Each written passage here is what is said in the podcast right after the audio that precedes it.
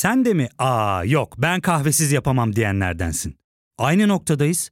İlk ve tek kahve üyelik uygulaması Frink'le tanış. Hem bütçeni koru hem de hiç bitmeyen kahvenin tadını çıkar. Yakınlarından terapinin onlara ne kadar iyi geldiğini dinlesen de kendin için bir şeylere başlamak zor geliyor olabilir. Ya da sevdiklerine yardım etmeye istekliyken kendi ihtiyaçlarını görebilmek. Hayvel, uzman psikologlarıyla kendi ihtiyaçlarını bulmanda sana destek olacak. Terapi yolculuğuna başlamak için detaylı bilgi bölümün açıklamalarında. Bu bölümde İran'a uzanıyoruz. İranlı güreşçi Navid Afkari protesto gösterilerine katıldığı için tutuklanmıştı. Sonra bir cinayet işlediği iddia edildi. Bir gecede apar topar idam edildi. Afkari artık yok ama İran'da bir sembol oldu. Navid Afkari'nin idamı İran'da rejime karşı öfkeyi biraz daha arttırdı. Sistemse nüfusu korkutarak, insanları korkutarak devamını sürdürmekten başka bir yolu yok gibi davranıyor.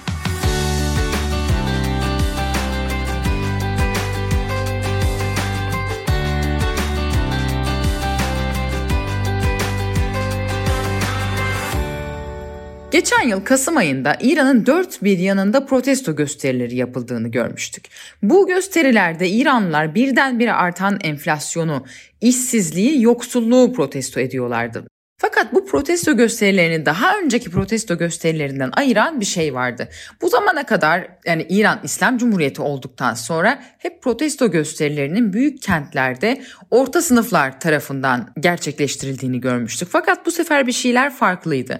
Bu sefer İran'ın küçük kentlerinde işçi sınıfına mensup insanlar sokaklara çıkıyorlar, rejim karşıtı sloganlar atıyorlardı. Yer yer şah geri gelsin sloganlarının atıldığını gördük. İran'ın rehberi Hamaney'in posterlerinin yakıldığını gördük.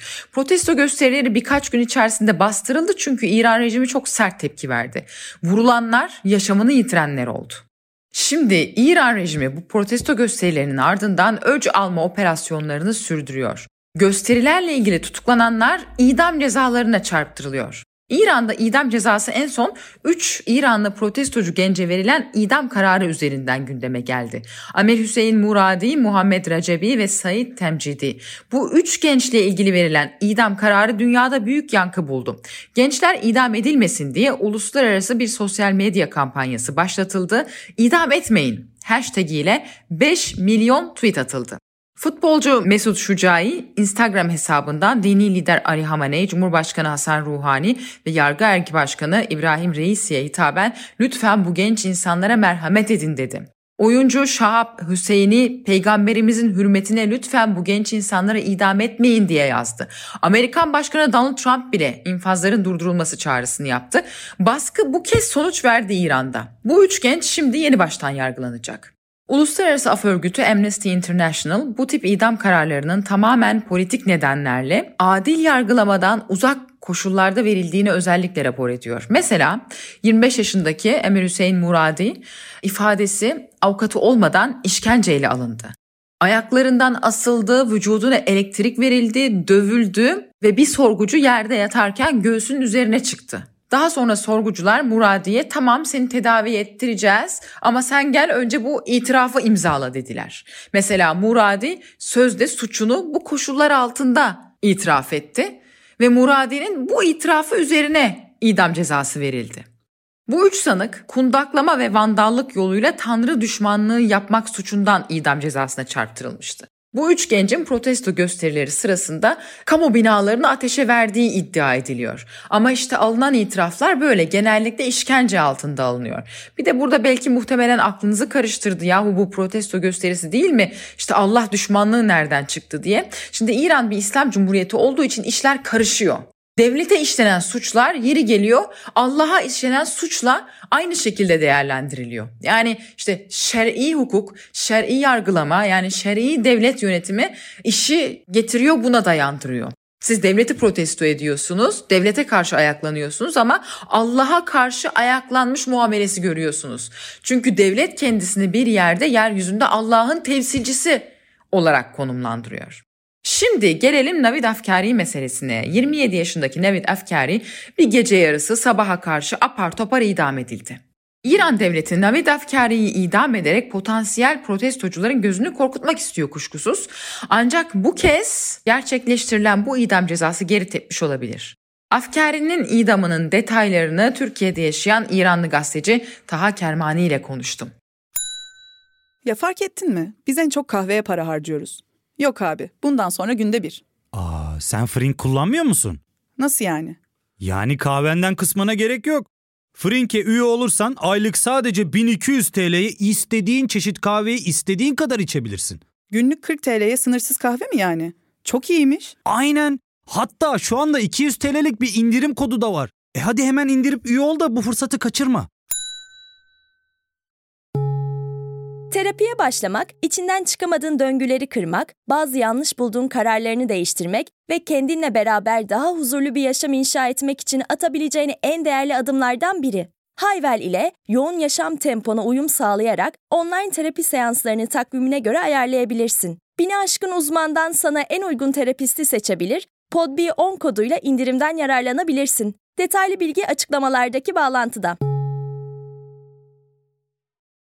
Evet, İranlı gazeteci Taha Kermani. Şimdi Navid Afkari idam edildi ve Navid Afkari'nin idamı hani müthiş bir tepkiye mi yol açtı diyelim. Nasıl tarif edeyim?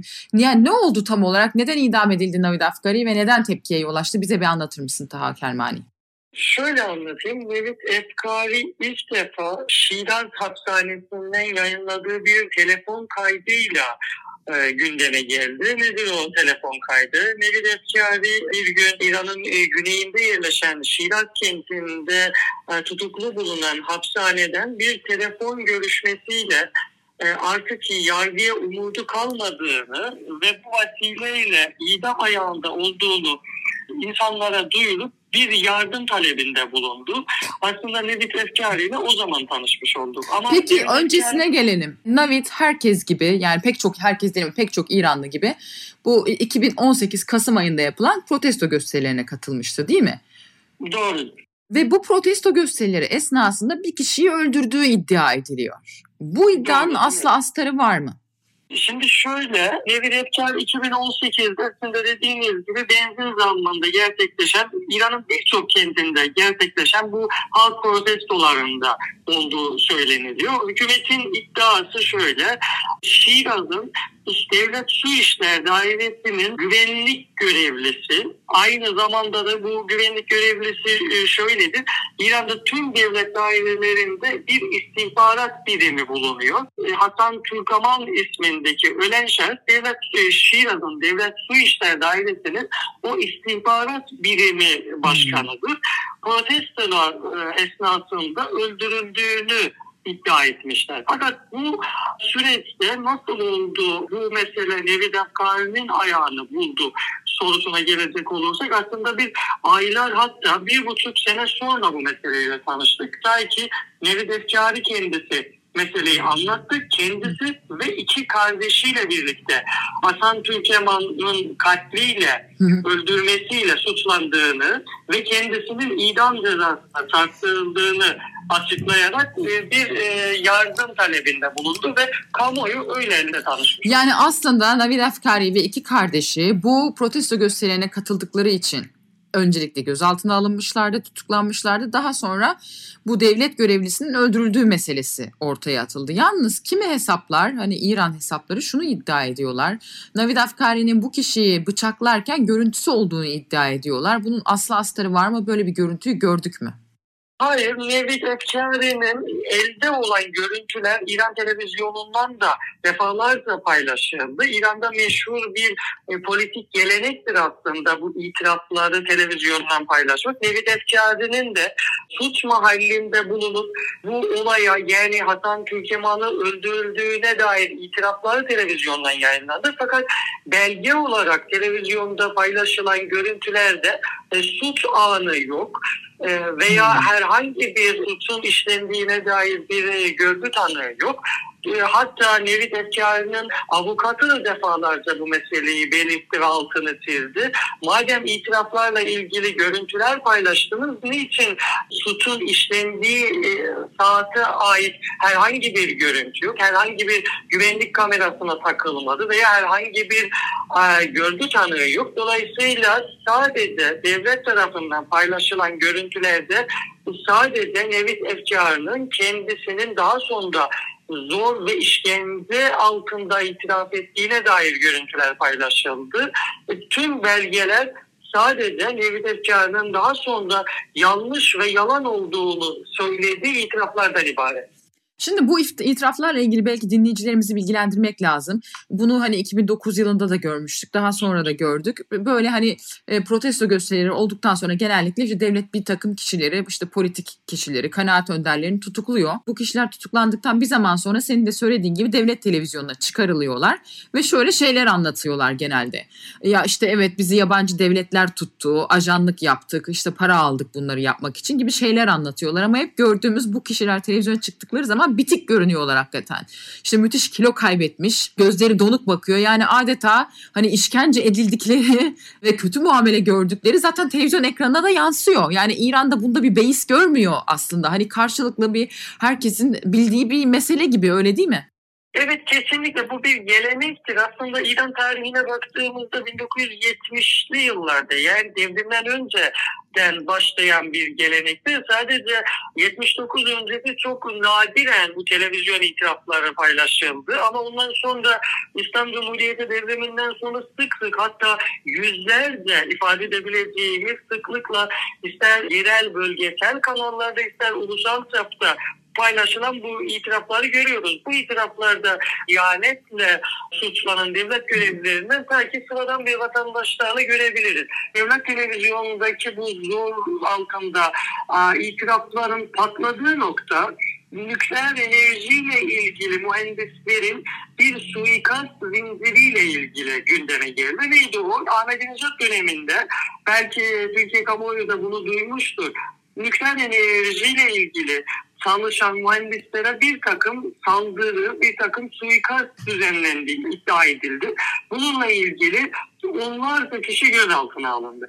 Bu e, gözaltına alınan kişilerden birisi yıllar sonra Maziyar İbrahimi isimli şu an kendisi Almanya'da ikamet ediyor itiraflarda bulundu. Televizyonda sıklıkla bu itiraflar paylaşıldı. Kendisinin İsrail'de eğitim aldığı, İsrail tarafından görevlendirildiği ve bizzat kendisinin bulunduğu bir terör operasyonunda yer aldığı itiraf edildi. Fakat yıllar sonra yanlışlıkla bunun suçlandığı ortaya çıkıp salıverildi. Neydi bu? Niye Mazhar İbrahim'i bıraktılar aslında sorusuna gelecek olursak anlaşılan Mazhar İbrahim'in ve daha sonra onunla ilgili dava süresinin devam ettiğine baktığımızda, seyrine baktığımızda anlaşılan devrim muhafızlarının istihbarat birimiyle İstihbarat Bakanlığı'nın arasındaki bir çekişme, bir tür rakabetin hmm. sonucu aslında Mazhar İbrahim'i ölümden kurtuldu diyebiliriz onun öncesi ve sonrası birçok e, televizyon itirafına kurban giden hı hı. ve idam olan birçok örnek vardı. Şimdi Mazhar İbrahim'i bu Nevid Yafkari sürecinde de sosyal medya hesabından paylaşımlarda bulundu.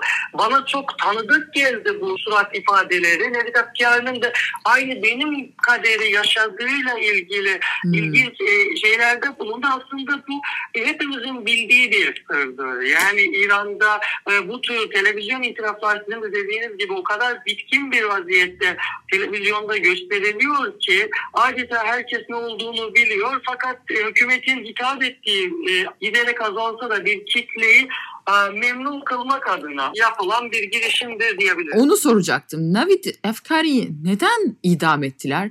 Protestoculara, protesto gösterilerine gözdağı vermek için mi? Ve neden Navid Efkari seçildi sence? Bu aslında bu piyonda herkesin ismine çıkabilirdi diyebilirim. Nevit Efkari'nin özellikle seçildiği söylenemez. Zira geçmişine baktığımızda herhangi bir aktif bir siyasi faaliyeti yok. Herhangi bir bilinlik bir aktivist değil aslında. Dolayısıyla e, dediğiniz gibi bizim de tahmin ettiğimiz gibi bir gözdağı vermek, bir e, korku imparatorluğunu yaratmaya yönelik bir çaba olabilir. Bunu biz aslında yargı erki e, yetkililerinden de zaman zaman duyuyoruz. Nevit Efkari'nin idamından sonra gelen tepkilere yanıt veren ve tepki gösteren yetkililere baktığımızda yabancı devletlerin bu tür meselelere, iç meselelerimize karışmakla bizim otoritemizi kıramayacaklar gibi açıklamalar geliyor. Aslında nereden su içtiğini buradan tahmin edebiliriz. Fakat e, Nevit Efkari olayının çok önemli bir farkı vardır. Bundan önce bu tür girişimler e, toplumda zaman sürecinde bir öfkeye, bir itimatsızlığa sebep olsa da Nevit Efkar örneği bana göre çok farklı. Çünkü çok hızlı bir şekilde toplumun farklı kesimlerine sadece siyasi muhalifler, aktivistler ve insan hakları aktivistleri değil toplumun birçok kitlelerinde bir nefret ve bir öfkeye, yönetime karşı bir öfkeye sebep oldu. Bu öfke patlamasından aslında e, korkmuyor da değiller. Çünkü bu korkunun nelere sebep olabileceği bazı politikacılardan, hmm. bazı siyasilerden, daha ılımlı karakterlerden de zaman zaman dile getirildi. Anladım. Yani Nevid Efkari artık bir sembol oldu diyebiliriz öyleyse. Bir sembol oldu ve cenaze törenini de gördüm. Hakikaten orada da annesi feryat ediyor. Sosyal medyada çokça paylaşıldı ve hani insanlar altına yorum yazdılar işte görüntüler üzerine falan. Yani bir sembol oldu Navid Efkari diyebilir miyiz? Evet evet diyebiliriz ama bu sembolün çok kısa bir süre sonra başkasıyla değişmeyeceğine yönelik bir garanti yok. Yani hatırlarsınız 2009 yılında Cumhurbaşkanlığı seçimlerinden sonra mesela Neda Ağasol'dan bir sembol olmuştu. Hükümet bu sembol olan karakterleri dış ülkelerin müdahalesi gibi gösterse de aslında bu mesele tamamıyla hükümet tarafında bitiyor, yönetim tarafında bitiyor. Çünkü örneğin bu Nevi Tezkârı dosyasında herhangi bir şeffaflığa yönelik bir adım atılmadı. Çünkü hükümet bu meseleyi nezletkarı örneğini bir cinayet dosyasına indirgemeye çalıştı. İran'da e, hmm. bu idam cezasını bir kısas olarak değerlendirdi. Hatta o kısas cezasının bile minimum şartlarına uyduğunu görmüyoruz. Bu da kamuoyunda hmm. ciddi bir şüpheye aslında yol açıyor. Madem bu bir kısastı, hmm. madem birinin öldürdüğünü iddia ediyorsunuz ve bir katilin cezalandırdığı, neden o katil cezalandırılması idam geleneğine uyulmadı? Hmm. Apar topar çünkü gece 11 sularında Nevit'ten paylaşılan bir telefon görüntüsü sesi vardı. O telefon görüşmesinde Nevit e, gayet moralinin yüksek olduğunu, sabah saatlerinde kardeşleriyle, diğer tutuklu kardeşleriyle birlikte doktor kontrolüne götüreceğini söylüyor. Meğerse birkaç saat sonra kimsenin Nevid'in avukatı dair kimsenin bilmediği bir şekilde İran'da da böyle bir geleneğe ters bir şekilde idam olduğunu gösteriyor. Aslında şunu eklemek lazım. Kısasta şöyle oluyor yani onu bilmeyenler için. Şimdi normalde işte diyelim Navid Afkari diyelim ki bu istihbarat görevlisini öldürdü. O zaman istihbarat görevlisinin bir yakınının değil mi eşinin veya annesinin orada olması lazım değil mi? İdam cezası evet, sırasında ve onay vermesi lazım. Yani kısasa göre öyle olması lazım. Son onayı e, yakınının vermesi lazım ama bu, burada habersiz apar topar Navid Efkari'nin idam edildiğini e, öğrendi hatta, dünya. Hatta Navid'in e, dosyasıyla ilgilenen bazı siyasiler tamam biz hükümetin suçladığını kabul gördük. Doğru varsayalım. Biz maktulun yani ölen kişinin ailesinden gidip onları razılaştırmaya yönelik yola çıkmışlardı. Hmm. Yani İran ceza hukukuna göre eğer ölen kişinin geride kalan aile fertleri bu eşi ve yetişkin çocukları oluyor. Eğer onlar biz bağışladık geçtik babamızın kanından deselerdi Nevid'in idamı derhal durdurulabilirdi bunun birçok örneği mevcut. Şimdi Navid'in iki kardeşi bunlar cezaevinde ama idam cezası verilmedi değil mi? Sadece hapis cezası verildi diğer iki kardeşe. Evet çok yüksek miktarda da hapis cezası. Biri 54 yıl 6 ay, diğeri de 27 yıl 3 ay olmak üzere hapis cezası almış. Geriye de gözü yaşlı anne ve baba kaldı anlaşılan. Evet. Peki. Çok teşekkür ederim Taha Kermani. Rica ederim. Sağ olun. İran'da resmi rakamlara göre 2015'te 977 kişi, 2016'da 567 kişi, 2017'de 507 kişi idam edildi.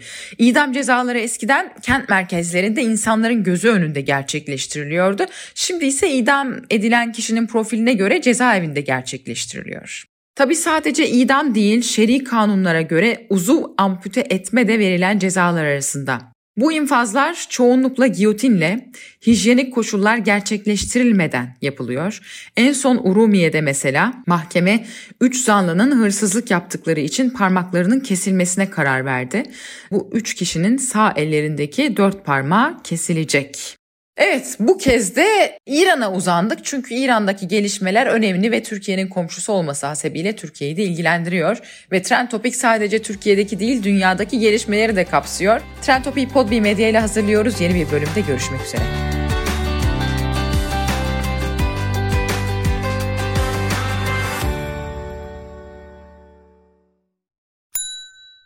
İlk ve tek kahve üyelik uygulaması Frink, 46 ildeki 500'den fazla noktada seni bekliyor.